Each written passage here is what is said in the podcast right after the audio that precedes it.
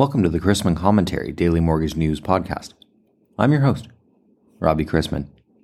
Topics on today's episode include cultural shifts in the mortgage industry, my interview with Community Home Lenders of America Executive Director Scott Olson on mortgage advocacy, and the bond market's reaction to an uptick in unemployment. I'd like to thank today's podcast sponsor, Candor. With Candor's machine as an underwriter, lenders are modernizing their manufacturing infrastructure, making them immune to margin, capacity, and staffing challenges forever. Now that we have passed the unofficial end of summer, am I allowed or not allowed to wear white on Zoom calls before 2023's Memorial Day? In truth, maybe darker hued clothing better suits the current mortgage landscape. Labor Day became an official holiday in 1894 and was quickly followed by the subjective rule that if you didn't have the money to take fall and winter vacations, you should refrain from wearing white. But no one in 2022 should feel the need to follow it. Culture is always changing, and understanding that will help mortgage companies with retention. It's a different time than when many of us entered the industry. Heck, the 96 year old Queen of England stars in TikToks now. Investors are socially conscious in allocating capital, even down to how they support affordable housing and provide access to credit for underserved individuals. Mortgage companies are hoping that changes from Washington, D.C., including the plan to forgive loan debt, could help convert American renters to buyers and add more competition in the buyer market. Speaking of developments out of Washington, D.C., I wanted to welcome onto the show Community Home Lenders of America Executive Director Scott Olson to talk about mortgage advocacy. Scott has over 20 years of experience working on Capitol Hill 15 of which he served on the House Financial Services Committee, where he held the title of Housing Policy Director. He worked extensively on housing finance issues, including GSE reform, FHA legislation, mortgage regulations, and mortgage servicing issues. He also has six years of private sector experience as a public finance investment banker and four years' experience in commercial real estate finance and investments the reason I'm having you on today is because CHLA and CMLA just announced a merger, but I, I kind of want to backtrack first and and give our listeners some background here. Can you talk about what the Community Home Lenders Association is, what it does, its its mission, and uh, kind of the the elevator pitch about what people should know? I'd love to. Thanks for having me on. So, actually, the Community Home Lenders Association, we've been operating as that for the last 10 years and sort of on a parallel track. While we've been doing that, the Community Mortgage Lenders of America has uh, has been in existence, and you know they have similar members to some degree. Um, they've had similar issues, um, and so on certain things we've worked together uh, work together very constructively. Um, but you know, all the way along, actually, going back several years, when we'd be together in the same place, we'd have cocktail conversations. You know, maybe we should merge, and you know, it's a it's a hard thing to do to to to bring two organizations together. I think actually in the last three weeks that we've done this, it's gone amazingly smoothly. But um, you know, we finally decided to to bite the bullet and do it. And so, um, you know, we feel we have, you know, together now more members, more resources, more staff, and you know, I think we can be even more effective. So that's that's sort of the the short history. Yeah, I I guess this will be fantastic for small and mid-size independent mortgage banks that that aren't able to have their own lobbyists in Washington, unlike a lot of these larger uh, larger originators out there. How what's the response been like uh, since you've announced the merger?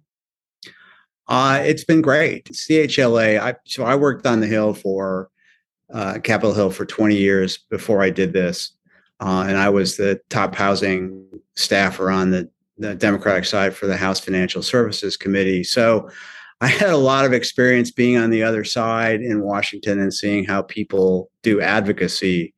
And one of the things that that I was determined to do, and I think our members were were very receptive to, was to sort of not make this a traditional kind of top-down DC based um, association, but a bubble up from the from the member level Democratic group. And so, um, you know, honestly, I found that a little hard because it involved, you know, listening and listening and listening. But basically, to try to create a culture in which we didn't try to tell members what the issue should be. We tried to get them to be active and basically set the agenda, which is the way we've done this. Um, and so, for example, uh, I was on the job for two weeks and we were having a conversation and they were talking about the SAFE Act and the problem of people transitioning over from uh, you know banks to work for to non-banks because the requirements are so much higher. And so I said, well, what do you need? And he said, well, we need transit. We need some sort of transitional legislation. So, well, that's the one thing I know better than anything else is how to write legislation. So drafted a bill, got uh, Spencer Bachus, who is the author of the SAFE Act, um, to introduce it and worked it. But you know, that's the way Washington worked. It took like five years to get enacted into law. But but again, this was this was something that the members said was a priority. So that's what we acted on. And so we've always had that kind of ethos, which is, you know, we've had members that that joined and in six months they were like leading an initiative because it was something important to them. And, you know, every every every the best issues are problems that needed to be solved in the real world. So that's that's kind of the culture that you know we've tried to create and I continue to see that being the sort of hallmark of of how we do business. There are a couple advocacy groups for mortgage banks in Washington D.C. What is what what's your niche or what what kind of sets uh, what will be this community home lenders of America apart? Why should why uh, what's what's the uh, the angle for for potential members to to join? I think you nailed it. You know that the, the very large financial institutions, whether they be the largest banks or the largest non bank mortgage lenders, typically have their own lobbyists and advocates in Washington. And, you know, the typical small or even mid-size IMB is not going to have, not going to think it's worth their, their money to go hire, uh, you know, lobbyists, advocates in Washington. And so that's that's that's our purpose. That's our goal and you know sometimes um, you know it really it's really critical be there and have a voice. I mean i'll give you a good example about five six years ago uh, congress was getting pretty serious about gse reform. There was a bill corker warner and it was authorizing new, it was giving away new charters that were almost certainly going to go to the large wall street banks. They wanted it. They were lobbying for that. They actually got this stuff you know moving down the field and um, so it wasn't just us, it was some other groups. And one of the other groups that was very active on this and very effective too was CMLA. And so we testified at a congressional hearing, and there, you know, we built the momentum to oppose, you know, creating new GSE charters for Wall Street banks. But there was a clear case where, you know, all of our members had a vested interest in a level playing field, and access, clear access to the cash window and, and all the attributes that we've fought for for the last five or six years to make the GSE system, to make Fannie and Fannie, Freddie work for our members and for our non-members that are that are small and mid-sized lenders. And um, you know that could have gone the other way, honestly. You mentioned Fannie and Freddie there, but I I want to ask what else the future holds for you? What what are you trying to accomplish, uh, both with this merger and then kind of upcoming uh, advocacy goals? There's just a lot of issues. Um, one thing, for example, we we launched a couple several months ago, um, kind of an arcane in some world some worlds, but you know a really critical part of the mortgage you know manufacturing process, which is the you know the software systems that that lenders use. And so, uh, as you may have read, you know, ICE is going to purchase Black Knight, and our members really spoke up and said that this this troubled them greatly that they were seeing this, uh, you know, almost a quasi monopoly in this sector of the market. And they and they felt that that made you know that makes the our, our, our members more and more vulnerable to monopoly pricing or to this thing that's happening where they charge click fees so we launched a letter. We got an amazing press coverage. We, you know, chatted with the FTC and the CFPB, and we hope and believe we're having an impact on that uh, on that issue. Um, that, and that's a good one of those bubble up issues where, um, you know, when I first read about it in the in the, in the publications, like I don't know, you know, it didn't mean anything to me, but it meant a lot to our members. We've been fighting for many years, uh, like on uh, on FHA, to try F- make FHA a stronger program. Uh, you know, like seven years ago, I, I think a, a, fair reading of what happened was that CHLA was the the strongest advocate for a premium cut, and we finally got that through. We've been pushing for another one since then, but we were effective on that. Um, on the GSEs, a, a, raft of things where we we teamed up with a lot of other groups in town, consumer groups and small lending groups, to win a lot of a lot of important victories. Uh, one of them, which was to get yeah, put made permanently into the PSPA is a requirement for G-fee parity. Um, and I mentioned the charter issues. And then last year, you know, you had these PSPA restrictions on loans, and we were, I think, I think if you look at the record, CHLA was the the loudest and the strongest and the earliest pushing back against them. And fortunately, what seven, eight months later, they were lifted. So, you know, our, our members originate and service, originate FHA loans, originate VA loans, Fannie Freddie loans.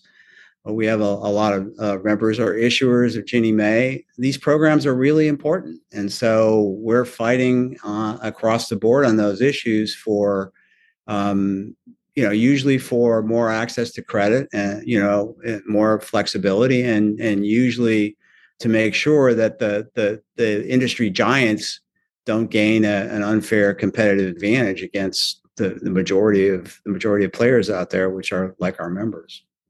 I'm wondering what else is going on out there. What are you seeing from your perspective? What are potential concerns for your members that that uh you know you're going to take to the hill here coming up? You mean in addition to like Black Knight? Yes, in addition. Yeah, yeah. So I think one of the issues is, and, and you know, this doesn't sound great because you know, the, you know, the, it it may sound defensive, but it's very important. Which is, we've had over the last ten, actually since CHLA came into existence, just a remarkable transformation of the market from a, a world in which uh, you know banks did about uh, half of the FHA loans and did about 85% of of uh, Ginnie Mae issuance.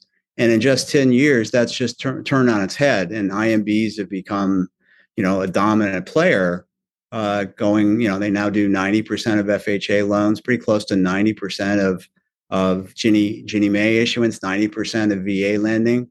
And so uh, these programs are really important. And they're, they're important because particularly like Ginnie Mae, has become very democratized. There's hundreds of issuers, and that's a lot of our members. And it's important for consumers as well as our lenders to have a, a broad market. So we're always sort of on the lookout. You know, we were we're we're concerned about these new risk-based capital rules that uh, Ginnie Mae has pulled out. I mean, you know, some of the things that Ginnie and Fannie were proposing were, um, you know, more draconian and we were you know at least appreciate that we've we push hard to, to to get them rolled back and they they're not as bad but you know we're questioning the need for um, you know we're we're questioning whether what they're just going to end up doing is is working against themselves because if they if they ramp up the financial requirements and you know you're going to push out a lot of smaller and mid-sized issuers in the Ginnie Mae market and you're actually going to have more concentration in the handful, you know, the top five or 10 large mega issuers, servicers. You're going to have more systemic risk. You're going to, I think, have more financial risk. And so we're making the case, um, and this is a really important issue to us, that there's a public interest and, of course, an interest for our members, but particularly for consumers in having a broad base of, you know, Ginnie Mae issuers out there uh, for more competition. And, and that doesn't happen by itself. It happens, you know, by continuing to be strong and advocating that the that the rules and, and the way the system works is is fair and, and level. And it isn't just sort of squeeze out anyone that's not one of these, you know, too big to fail institutions. You're a seasoned veteran on the Hill and in Washington, D.C.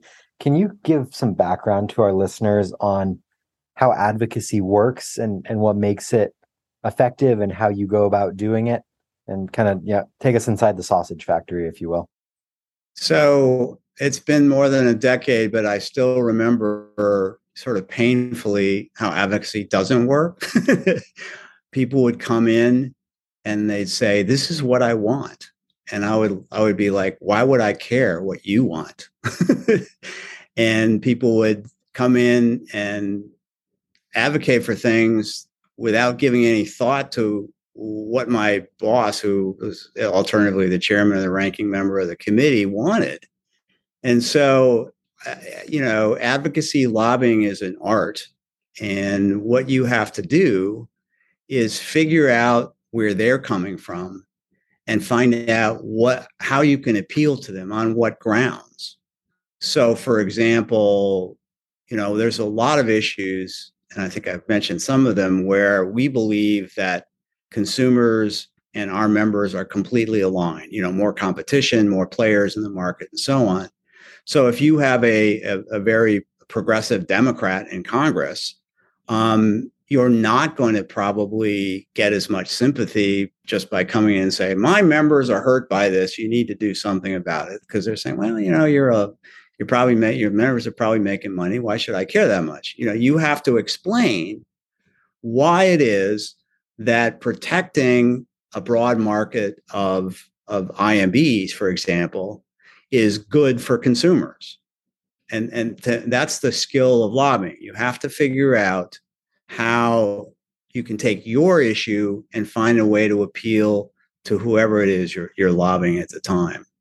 And you know, I think it takes, um, you know, I think I think it takes some skill. Let's close with this for those IMBs out there that aren't currently members and are interested in more information or, or joining forces with you, what are what are the best next steps for them? Well, just uh, give me a call or just send me an email. Uh, Scott Olson, two T's, uh, O L S O N, Scott Olson at communitylender.org. Um, and be happy to chat or just you'll look up our website for what's now, as, I, as you said, the Community uh, Home Lenders of America we'd love to chat with you. And the reason I would I'll give you two reasons why why we're encouraging people to join us. One, like I said, I can give you many examples, individual members that had an issue that basically asked us to take a look at it and it became one of our initiatives and in a lot of cases we succeed. It, it's a real opportunity not just to be frustrated that washington seems like a closed off place but that you can really have some sort of voice and impact and the second thing is that, you know, on our calls all the time, people are discussing challenges and, you know, how are you dealing with it? You know, we're trying to figure out how to deal with this loss mitigation problem or how to, you know, who are you trying to deal with, try to get, you know, find, and find new aggregators or whatever that, that it's a good, it's a forum where you can exchange ideas and talk about challenges you face. Awesome. Scott, I appreciate you making the time for me today. And uh, thanks for coming on the podcast. Thanks for the opportunity. We saw mortgage rates decline before the long weekend due to the idea that a softer employment report for August than July could compel the Fed to take a less aggressive rate hike path at its September 20th and 21st FOMC meeting.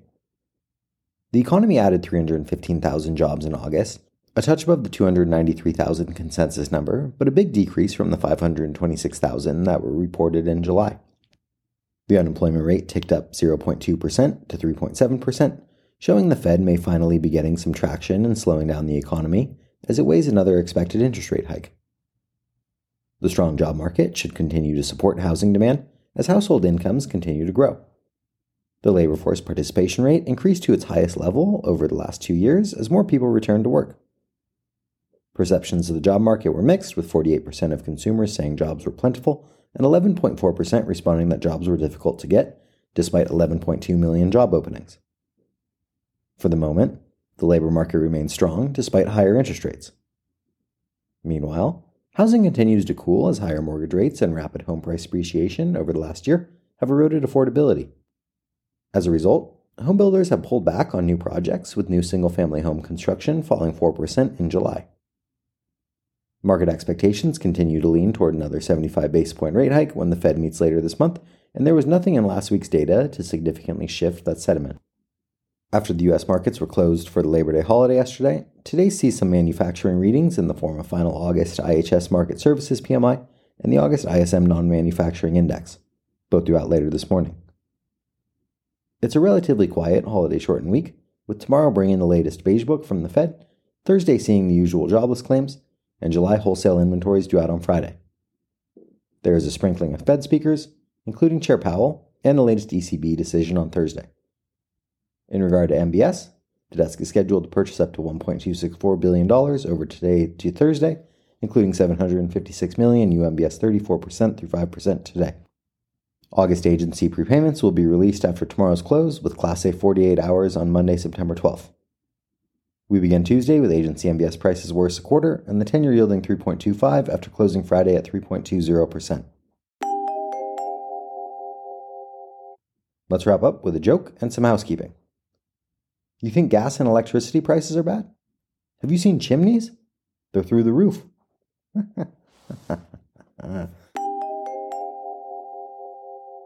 Thanks again to today's podcast sponsor, Candor. With Candor's machine as an underwriter, lenders modernize their manufacturing infrastructure, making them immune to margin, capacity, and staffing challenges forever. If you have any questions about the podcast or sponsoring opportunities, send me an email at robbie at robchrisman.com. Visit robchrisman.com for more information on our industry partners, access to archived commentaries, and how to subscribe to the daily mortgage news and commentary. To listen to or download past episodes of this podcast, search Mortgage News on any platform you get your podcast from.